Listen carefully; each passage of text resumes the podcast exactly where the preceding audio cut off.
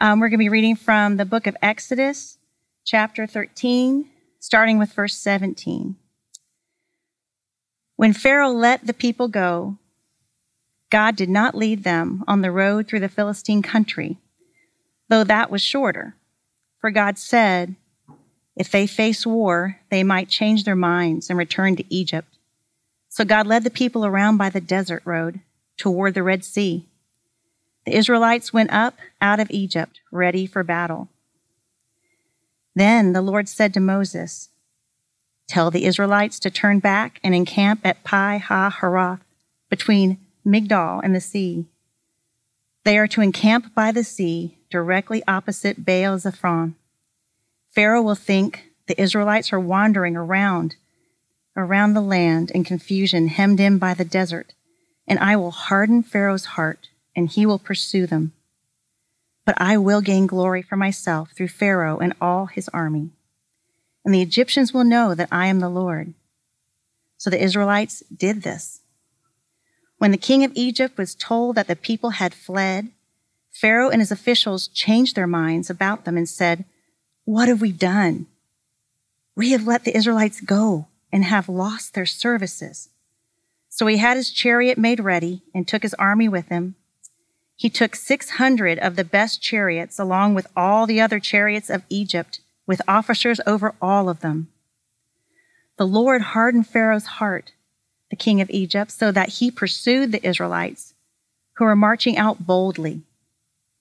The Egyptians, all Pharaoh's horses and chariots, horsemen and troops, pursued the Israelites and overtook them as they camped by the sea, near Pi Ha opposite Baal Zephon. As Pharaoh approached, the Israelites looked up, and there were the Egyptians marching after them. They were terrified and cried out to the Lord. They said to Moses, Was it because there were no graves in Egypt that you brought us to the desert to die? What have you done to us by bringing us out of Egypt? Didn't we say to you in Egypt, Leave us alone, let us serve the Egyptians? It would have been better for us to serve the Egyptians and die in the desert. Moses answered the people, do not be afraid. Stand firm, and you will see the deliverance the Lord will bring to you today. The Egyptians you see today, you will never see again. The Lord will fight for you. You need only to be still. Then Moses stretched out his hand over the sea, and all that night the Lord drove the sea back with a strong east wind and turned it into dry land. The waters were divided and the Israelites went through the sea on dry ground, with a wall of water on their right and on their left. The Egyptians pursued them, and all the Pharaoh's horses and chariots and horsemen followed them into the sea. During the last watch of the night, the Lord looked down from the pillar of fire and cloud at the Egyptian army and threw it into confusion. He jammed the wheels of their chariots so that they had difficulty driving, and the Egyptians said, Let's get away from the Israelites. The Lord is fighting for them against Egypt.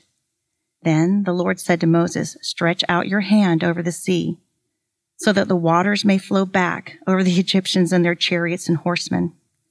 Moses stretched out his hand over the sea, and at daybreak, the sea went back to its place. The Egyptians were fleeing toward it, and the Lord swept them into the sea.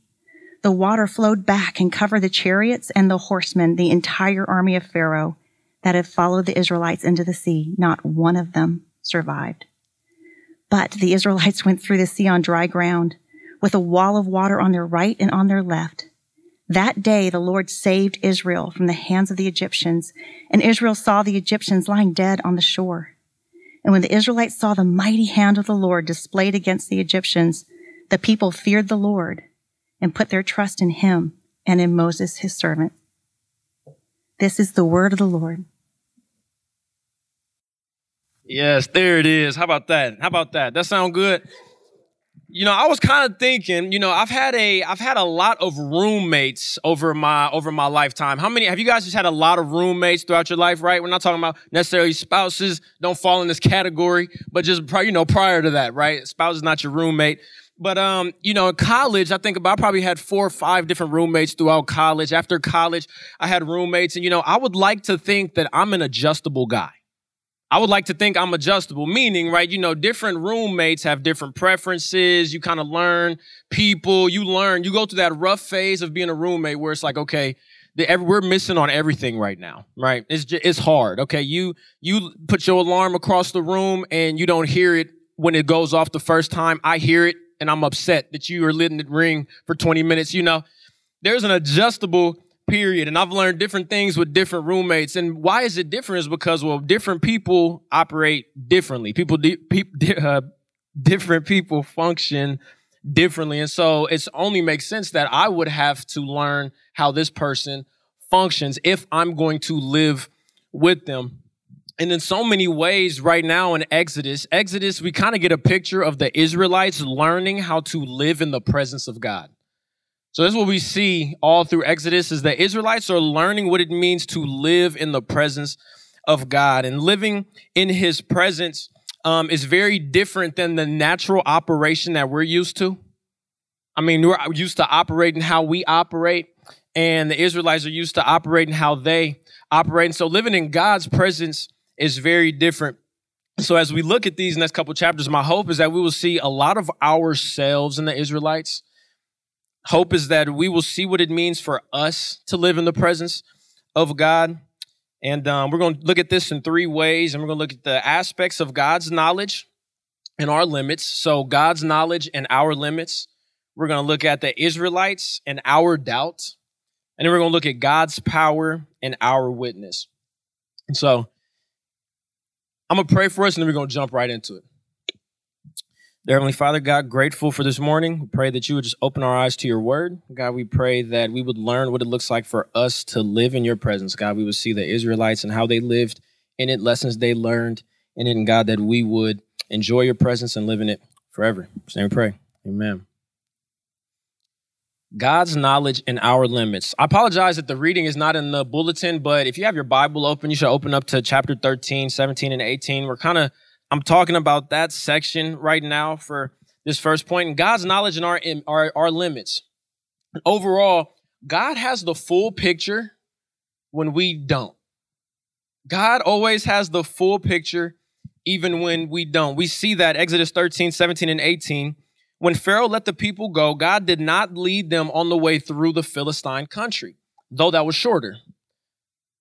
For God said if they face war, they might change their minds and return to Egypt. So God is thinking for the Israelites. He knows that if they face war, they're probably going to return back into slavery with the Egyptians because a lot of them are going to die and they're not at that point. They're not strong. They're not ready to face war. So God is thinking for them. And then verse 18, so God led the people around by the desert toward the Red Sea. The Israelites went up out of Egypt ready for battle. So God has this has them on this longer way out of town and he did not tell them why, right? He didn't tell them the reason for this, although he knew it. And he knows that if they face war, they're going to run, they're going to want to return back to Egypt. And so God knew if they took the shorter route, though, then they would have to face war traveling through the Philistine countries. And they're like, this is not worth it. But the shorter route to all the Israelites makes sense. We're getting out of town. We're leaving Egypt. It makes sense to me that we would take the shorter route. They didn't know what God was doing. They were thinking they were going to battle, most likely. And verse 18 says that they were gearing up for battle, they were getting ready. And so, in their mind, and that kind of makes sense to me, you know, we're leaving Egypt. We know on the way out there's these different stops. We're going to have to fight somebody. And God is like, Well, I have this grand plan that you know nothing about. And He doesn't break it to him. And you know what I love about this thought is that God doesn't reveal everything that He's doing to the Israelites. He doesn't reveal his whole thought process. He doesn't reveal every angle that he has on the situation. Because if he did that, the people then would just be comfortable and they would just be at ease and they would just be walking through mindlessly. God, I know you're going to raise this Red Sea here in a little bit. Bet. Let's just, we're just going to keep walking. I'm not worried about a thing, right? What would that take away? Well, that would take away faith. That would take away God's direction. That would remove faith and trust in God from the whole equation if he broke down everything. And what I love about it is that's exactly what God leaves room for. It's not that God does not have a plan, it's just that He's not telling us the full plan right now. He leaves room for us to trust Him. He allows for people to rely on His character and rely on what they know about Him, what they've seen from Him. If God leads in a direction, He gives room for people to trust that. And you know what? I love that, but so often I'm not okay with just not knowing exactly what God is doing. I'm not cool with that personally. You know, it's un- it's uncomfortable for God to lead me into a direction and I not know exactly how it's going to play out and not know exactly what he's doing and how it's going to happen. And that's exactly what God leaves room for. See, he knows that we're prone to this and he int- intentionally leaves us there. And if you think about the Israelites right in this moment, they're coming off seeing 10 plagues back to back to back. They just seeing God do miracles back to back to back. You know, you've seen the frogs, you've seen the locusts, and if that's not enough, there were multiple days of pitch black darkness over Egypt. And at the same time, the light was over you, over the Israelites. I would like to think if I was in that time and I witnessed that one specifically, like I saw blatant darkness over there and just light over here, I would be like, oh yeah, you know, we're good for life. You know, I would like to think if I was in that in Israelites position at that moment, I'm like, oh yeah, we got the big God on our side. You know, I'm if I was there, I would like to think that when God gives direction after it comes down to faith. Faith is what it comes to. It comes down to trust. And I am limited in my thinking. I don't know everything. I don't know every outcome. I don't know the future, but God does. God knows the outcomes. He knows tomorrow. See, God doesn't operate like we do. God, when he tr- when he leads us in a direction, we can trust that it is the correct direction. We can trust that it's the correct advice. We can that it, trust that it's the correct lifestyle, the correct rebuke, because God, in and of Himself, is perfect and He's holy. We can trust everything about God when He leads in a direction, when he says something, that's always going to be the best for me. But that's hard for me to grapple with because I often can't understand exactly what God is doing, and that's uncomfortable for me. So oftentimes I feel just like the Israelites, right? It's hard to trust. And that leads us to our second point, and that's the Israelites in our doubt. The Israelites in our doubt because we know what, how it plays out and how it continues. After the Israelites leave and they're on the way, God tells them, this is verse 14 too, God tells them to camp out. He says, hey, turn around and camp out. You know, and he kind of says this for no reason. If, if you read it's interesting, turn around and camp out, you know, real quick. And um, and so Pharaoh hears about the Israelites turning around and camping out, and he's like, Are you serious? We let these people go and they don't even know where they're going? They are wandering around the desert. They don't have a leader. They are lost. They're confused. Man, let's go get them back and bring them back here. 14:9 The Egyptians, all Pharaoh's horses and chariots, horsemen and troops pursued the Israelites and overtook them as they camped by the sea near where they were near. I'm not going to try to pronounce it.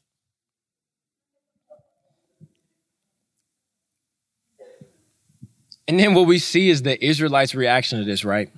We know God led them the long way. We know God told them to turn around and camp.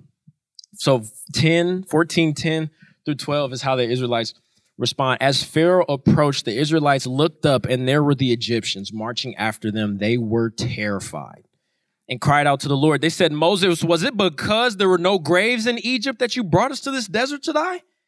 What have you done to us by bringing us out of Egypt? Didn't we say to you, leave us alone? Let us serve the Egyptians. It would be better for us to serve the Egyptians than to die in this desert. I mean, rightly so. I would probably be right there with the, I would probably right there with the Israelites. Rightly so. It, their situation really makes no sense from my perspective.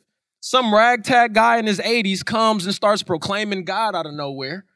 You know, we're slaves in, in, in Egypt, and there's a million of us, over a million of us. And he's talking about all these things, and God is doing all these things. I'm witnessing it. But then we we leave, and God is like, no, don't take the short way. It's like, what? Don't take the short way. You know, then he's like, camp out. It's like, what? Camp out. And then we turn, and to the left, we have this massive sea. And to the right, I have this army that's upset and about to just, you know, kill everybody. Are you serious? I'm like, I would probably be right there with the Israelites. Are you serious? The question I wonder though, I wonder if all the Israelites were in there, if all of them were panicking like this. You know, because surely there was one in there who was reflecting on what they had just seen God do. Surely there was one in there who was reflecting on the 10 plagues, the 10 miracles they had just witnessed. Surely there was somebody in there that just thought to themselves, you know what? God has this. I don't know what it's about to look like, but I do know that God just did 10 miracles before my very eyes. I am sure He's going to get us out of this. I don't know how, but I'm sure. But you know, it's crazy. I would probably be right there with the Israelites because of this new situation in front of me. What happens is this new situation comes up, this circumstance that's hard, seems impossible, seems like there's no way out, makes no sense to me. And what I do in that moment is I just forget everything that God has already done. New situation, new circumstance. I forget that God has already delivered, He's already moved. So the point is that God will put all of us in situations that are too much for us but are so easy for him. See, God will put us in situations that are too much for us, but they are so easy for him. And genuinely, if you are truly walking with the Lord, if you are genuinely following his direction, he is guiding you and leading you, you will find yourself in helpless situations every day. You will find yourself in situations that are helpless. And it's in this place of helplessness where we honestly oftentimes see God do the most. We see God work the most. It's in these times where we come to the end of ourself where we see God show his hand, show his strength. That's where he often transforms people the most, where people come to the end of themselves. Maybe they're living a life of sin and their sin finally breaks them. And like, you know what? I can't do this on my own. I need something different. God, save me. Oftentimes, that's the point of salvation is where people are at their most helpless state, the moment that we humble ourselves before Him. And so the Israelites here right now, they're completely helpless. Helpless. The question is, why would God put us in these situations? Why would God have these situations for us? where it's hard for us, impossible for us, but so easy for him. Why would he have that? Well, he, he would have that to build our faith. He would have that to remind us of his power. God puts people in situations where they panic or where situations are hard or uncomfortable to build their faith and remind them of his power. And that's where the Israelites are at right now. I mean, verses 11 and 12 are comedy. They are losing their mind, like, leave me alone, you know? They're mad at Moses. They're mad at God. They are flustered right now. Leave me alone. God, I know you're trying to keep humbling me and helping me grow. Leave me alone. I don't want it. You know, Moses, you brought me out of here. I'm not trying to die in the desert. Leave me alone. I don't want it. I don't want to be helpless. I don't want to be weak. You know, I feel that though. I would probably be right there with them. And God puts people in these positions intentionally to show them how much they lack faith, to show them how much they don't believe and how much they actually can believe. See, this is something that Jesus taught too, actually. When Jesus was here with his disciples, he taught a very, very similar lesson to this. In Mark 4 37 through 41, they're on a boat, Jesus and his disciples, and Jesus is downstairs asleep and there's a big storm that comes up. Y'all have heard this story. And there, and Jesus is knocked out on the boat. And uh, 38, Jesus was in the stern, sleeping on a cushion. The disciples woke him and said to him, Teacher, don't you care if we drown? Teacher, don't you care? We're on this boat. This storm is overtaking us. It's massive. We don't know what to do. It's hard. We're helpless. Don't you care that we're in this situation? Don't you care if we drown, if we die? Do you not care. I mean, it sounds just like the Israelites. They see this army. God, do you care? Moses, you clearly don't care. God, do you care that we're about to die by this army? Jesus wakes up. He got up, he rebuked the wind and said to the waves, Quiet, be still. The wind died down and it was completely calm. Then he said to his disciples, He said, Why are you so afraid? Do you still have no faith? Why are you so afraid? Do you still have no faith? Jesus had the whole thing under control in the first place. God knows what is going on. And he has a plan. The last verse, the disciples, they were terrified and asked each other, Who is this? Even the wind and the waves obey him. They grew in their faith and they grew in what they knew about God's power. See, God gives us these situations to build our faith and to help us realize how powerful and how mighty and how strong God really is. See, the Israelites, they're panicking because they don't realize God's power. They're not looking at Him correctly. And that's one thing that we can learn from God and the Israelites. Here's one thing that we can learn no matter what, no matter where, no matter who, no matter how, we can trust and rely on God and we can know that God has it under control. No matter what, no matter where, no matter who, no matter what the circumstance, we can trust and rely on God and know that He has it under control. I mean, you see people in the scriptures get put in jail because of their faith. You see them be abandoned because of their faith. You see them get thrown into furnaces, fiery furnaces because of their faith. But oftentimes, because they are viewing God correctly, they're at peace in those circumstances. They know God is in control. Paul and Silas get put in jail in Acts 16. And it says, in about midnight, after they got beat up and put in jail, about midnight, Paul and Silas were praying and singing hymns to God. I don't know about y'all, but if I just got beat up and thrown in jail, I'm probably not trying to pray and I'm not about to be praising God. You know, I'm probably upset at this circumstance. But because Paul and Silas had a perspective of God has this under control. I don't know. I can't comprehend this situation right now. I don't get it, but I know God has it. When they get put in jail, they are praising God and singing hymns to Him and praying to God. Same thing in Daniel 3, Shadrach, Meshach, and Abednego, a very renowned story. Nebuchadnezzar says, if you don't worship my idol, you're going to get put in the furnace. And I mean, what, what they say to him is legendary. I'm like, ah. Verse 17, if we're thrown into the blazing furnace, the God we serve is able to save us from it, and he will rescue us from your hand, O king. And then verse 18, but even if he does not, we want you to know, O king, that we will not serve your gods or worship the image of gold that you've set up. Even if God does not get me out of this circumstance, I trust Him. I would never turn my back on Him. I am holding it down for God because I've seen His power in the past. Why would I listen to you, O King? I cannot forsake my God. He has this under control any circumstance that we can find ourselves in. And that is the place I desire to get to mentally. That's where I want to be with God. That's how I want to live my life. And you know, I think that mindset, it comes from a deep and abiding relationship with Jesus.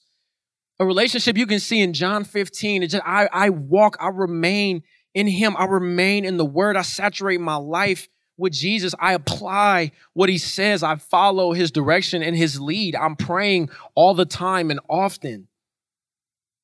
I think that mindset is fostered through days in and day out decisions of faith.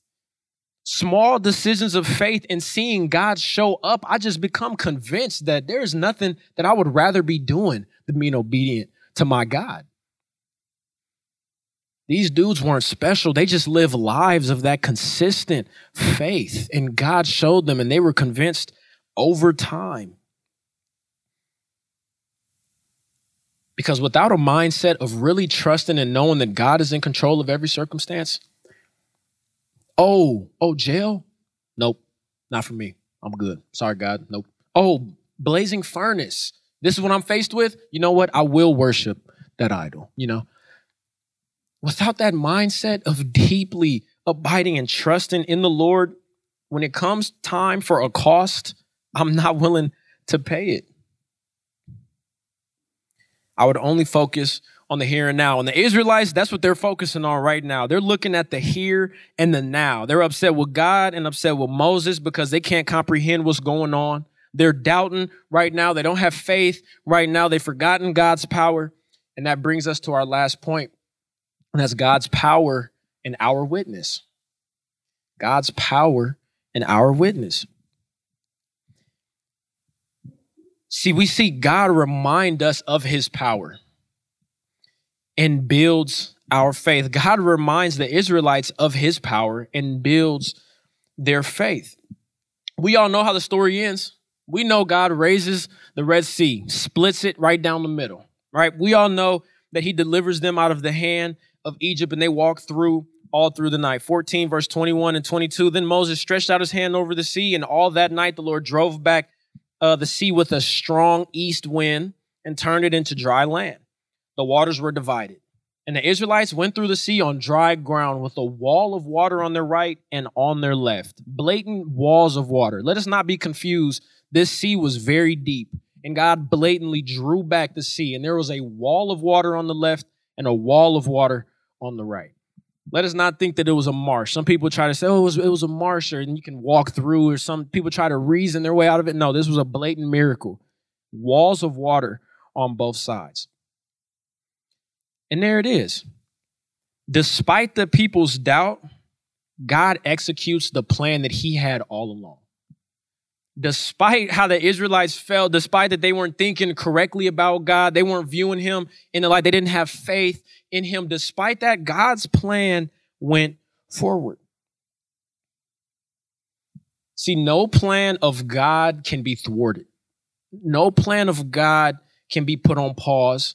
If God wills it, it will be. You know, if God wills it, it will be. And see, Moses knew that. Moses knew this. And you see, he had confidence in the Lord because he understood this about God. If God wills it, it will be. Moses had confidence. You see, Moses had confidence, although he cried out to the Lord when the Israelites were on his back. I mean, that's a million people yelling at you. I'm sure he felt the weight of the world in that moment he believed God. And when we realize that no plan of God can be changed, that he's indeed Lord Almighty, that we can believe and trust him, we'd be confident.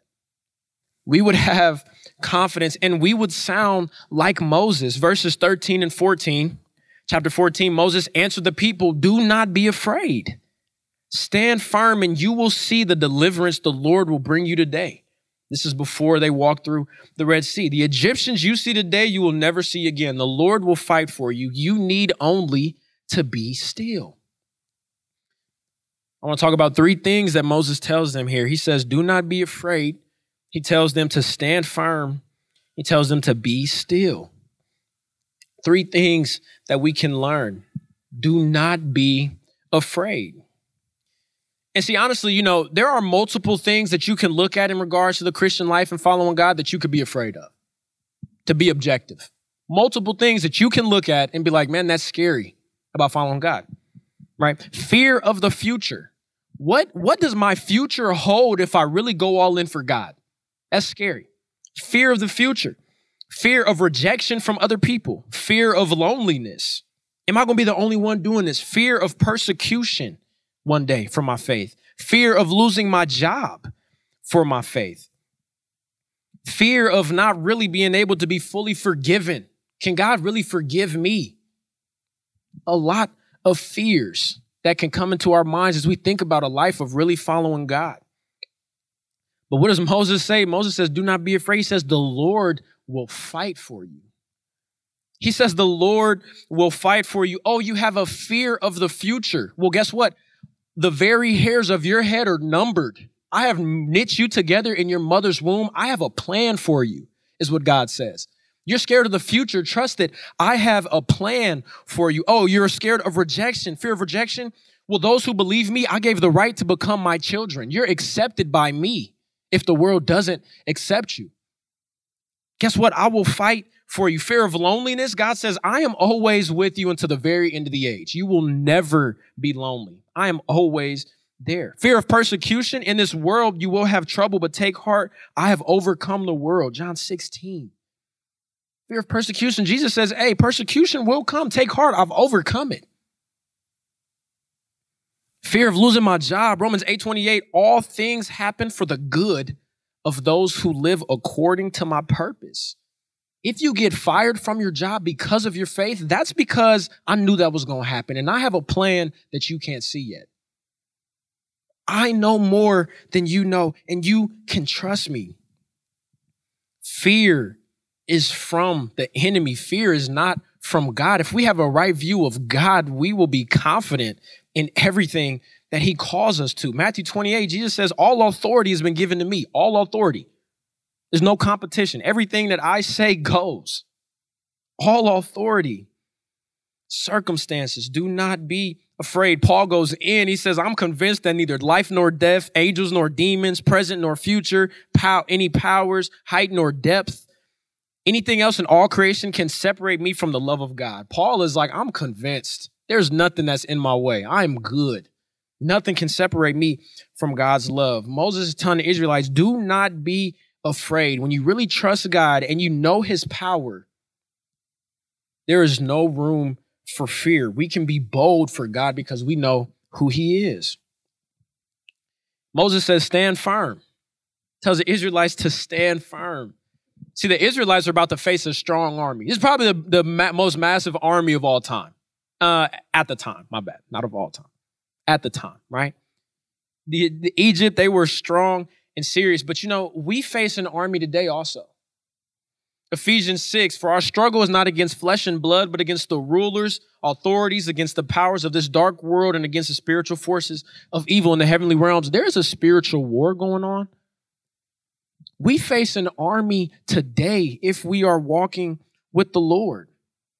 We face the temptations of the world, we face the temptations of our own flesh, and we face the temptations of Satan. And maybe, like the Israelites, we're tempted to turn back to slavery and follow the ways of the world. Maybe, just maybe, we're tempted to give in to what the world is saying. We're tempted to look more like the world. We're tempted to go back to our old way of life because it was more comfortable, because at least I knew that I, I knew what I was doing next. Maybe we're tempted to get out of trusting God with our life and head back into slavery. Well, Moses' words to us and Paul words to us are the exact same. They say to stand firm, stand firm. First Corinthians 15 58. Therefore, my dear brothers and sisters, stand firm. Let nothing move you. Always give yourselves fully to the work of the Lord. Because you know your labor in the Lord is not in vain. Anything we do for God is never going to be in vain. Any decision we make for God will never be in vain. Anything we do because of our faith will never, ever be in vain. It will never be in vain. Stand firm, let nothing move you. Paul, er, Moses is telling the Israelites, and we can learn from that today. We can live like that today. Lastly, Moses tells the Israelites to be still. You know, and this one is tough for me. Moses tells the Israelites to be still. And can you imagine in this moment, Moses is like, hey, be still as this great army is approaching. I'm watching them in hot pursuit. You know, they are just getting after it, you know. Moses says, be still. Every instinct in me is like, no, no, no. I'm about to fight or I'm about to flee. It's going to be one or the other. I'm about to fight or I'm about to flee. I am in a weak spot right now. I am at all weakness. I am vulnerable right now as this army is approaching, I'm either going to fight or I'm going to flee. How do we typically respond when we see weaknesses in our life? Where we're in a place of vulnerability. Do we fight? Do you flee? Do you do things apart from God's power? Do you seek Him? I oftentimes want to fight or my problems, my weakness. I want to fight with my own strength and in my own power. And I want to figure it out how I can figure it out and get myself out of the situation. I want to take matters into my own hands. Do you naturally tend to flee problems or your weaknesses and just hope that they'll disappear? You know, do you just run from them? Maybe it's a fear of being exposed or it's a fear of shame. Maybe you feel as if your world is falling apart holistically. You know, is there something hard in your life that you want to get out of so you just just push it out, leave me alone. God puts you in a situation that's hard and you just God just leave me alone. See, but God comes right there. He meets us and he says, "Be still." God says, "Be still." But here's what being still doesn't mean. Being still doesn't mean re- I remove all responsibility from my end and just do nothing. So for us, being still does not mean I remove all responsibility from my end and I just do nothing. What being still means, it means I take full responsibility for what is my responsibility, but I leave the rest to God full responsibility for what's my responsibility, but I leave the rest to God. My problem is oftentimes I take responsibility for what's not my responsibility. I want to take responsibility for what God says He'll do. And you see this play out in a couple of different ways, or a way to think about it. It's like I'm responsible, right, for being a good employee, but I'm not responsible for the actions of my boss. I must leave that to God and be still. You think about it. I'm responsible. I'm not a parent yet, you know, hoping to have some kids, praying for it. Y'all pray for us, you know, one day, you know. You know what I mean? We'd like like five or six of them. Maybe seven, eight. You know, I'm still talking to my wife about all that. I'm responsible for being a good parent, but I'm not responsible for the choices of my kids. I must leave that to God and be still. I'm gonna do everything I can to be a good parent, but my kid will make decisions and choices, and I must leave that to God and be still. When you think about it in regards to walking with God, I'm responsible to obe- to be obedient to God and to trust Him and believe He has any hardship, any persecution under control.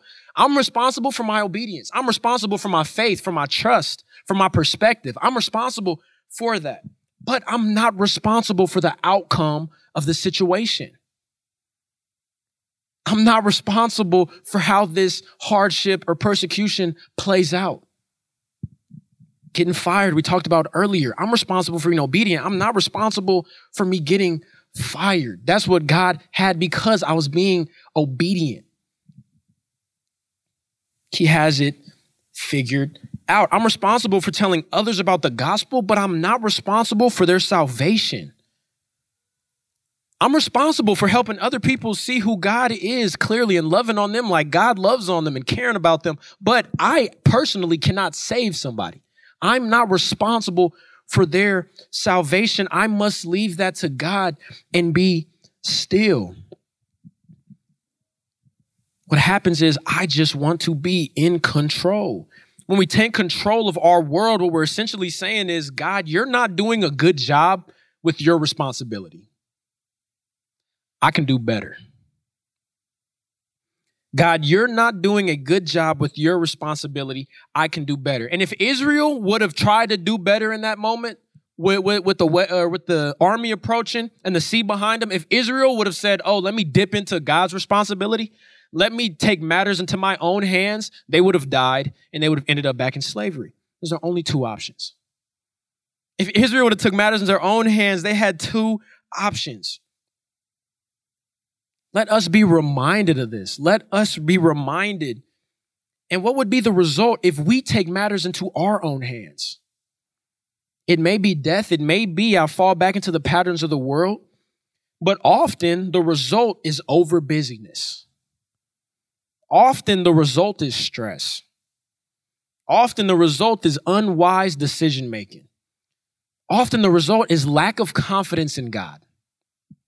Often the result is questions and bitterness toward God. Because I didn't handle my own responsibilities. I tried to make the outcomes what I wanted to make them, and that is God's responsibility. Often the result is stress. Moses says, The Lord will fight for you. You only need to be still. And we can hold to that. We can know that that is a fact we see good examples in the Bible. Paul Shadrach, Meshach, and Abednego in the furnace, when they were in those hard situations, they knew how to be still. I get put in jail. Man, I'm praising God. I am being still. I was being obedient. God, you are going to do what you're going to do with this situation. That's what it looks like to be still. So, as we close, let us fix our eyes on God as we should. Let us know that God is all powerful, He has all authority, and I can have all faith and know that as I walk with Him, as I trust God, I can have all confidence that He has it figured out even when I don't. Let us learn to trust God. Let us have a real faith, a faith that when it does not make sense, we still believe. A faith that causes real peace in any circumstance because it knows in whom it trusts. A faith that says, God is mighty to save, but even if He does not get me out of this, even if He does not get me out of this, I know that whatever He has is best. Let us bear witness. As we have seen God do miraculous things, all of us in the room have seen God do miraculous things. And we just talked about God. We know his word is 100% fact. We just talked about how he raised the Red Sea with walls of water on both sides. What a miracle that we've witnessed. We've seen God's power in our lives through answered prayers. We've seen God's power in our lives by renewing our minds, giving us new desires. Those are miracles. God is changing us from the sinful nature and making us to his image, a miracle. We have been witnesses of God's power. We've seen God per- preserve his perfect word over the span of history, over time, to keep his word perfect. A miracle. We have witnessed this.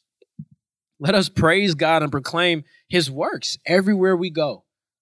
Let us be bold for God, strong for God. Let us be joyful and at peace, knowing that as long as we're in God's hand, as long as we are walking with him, he is working out all good for those who live according to his purposes. I'll pray for us.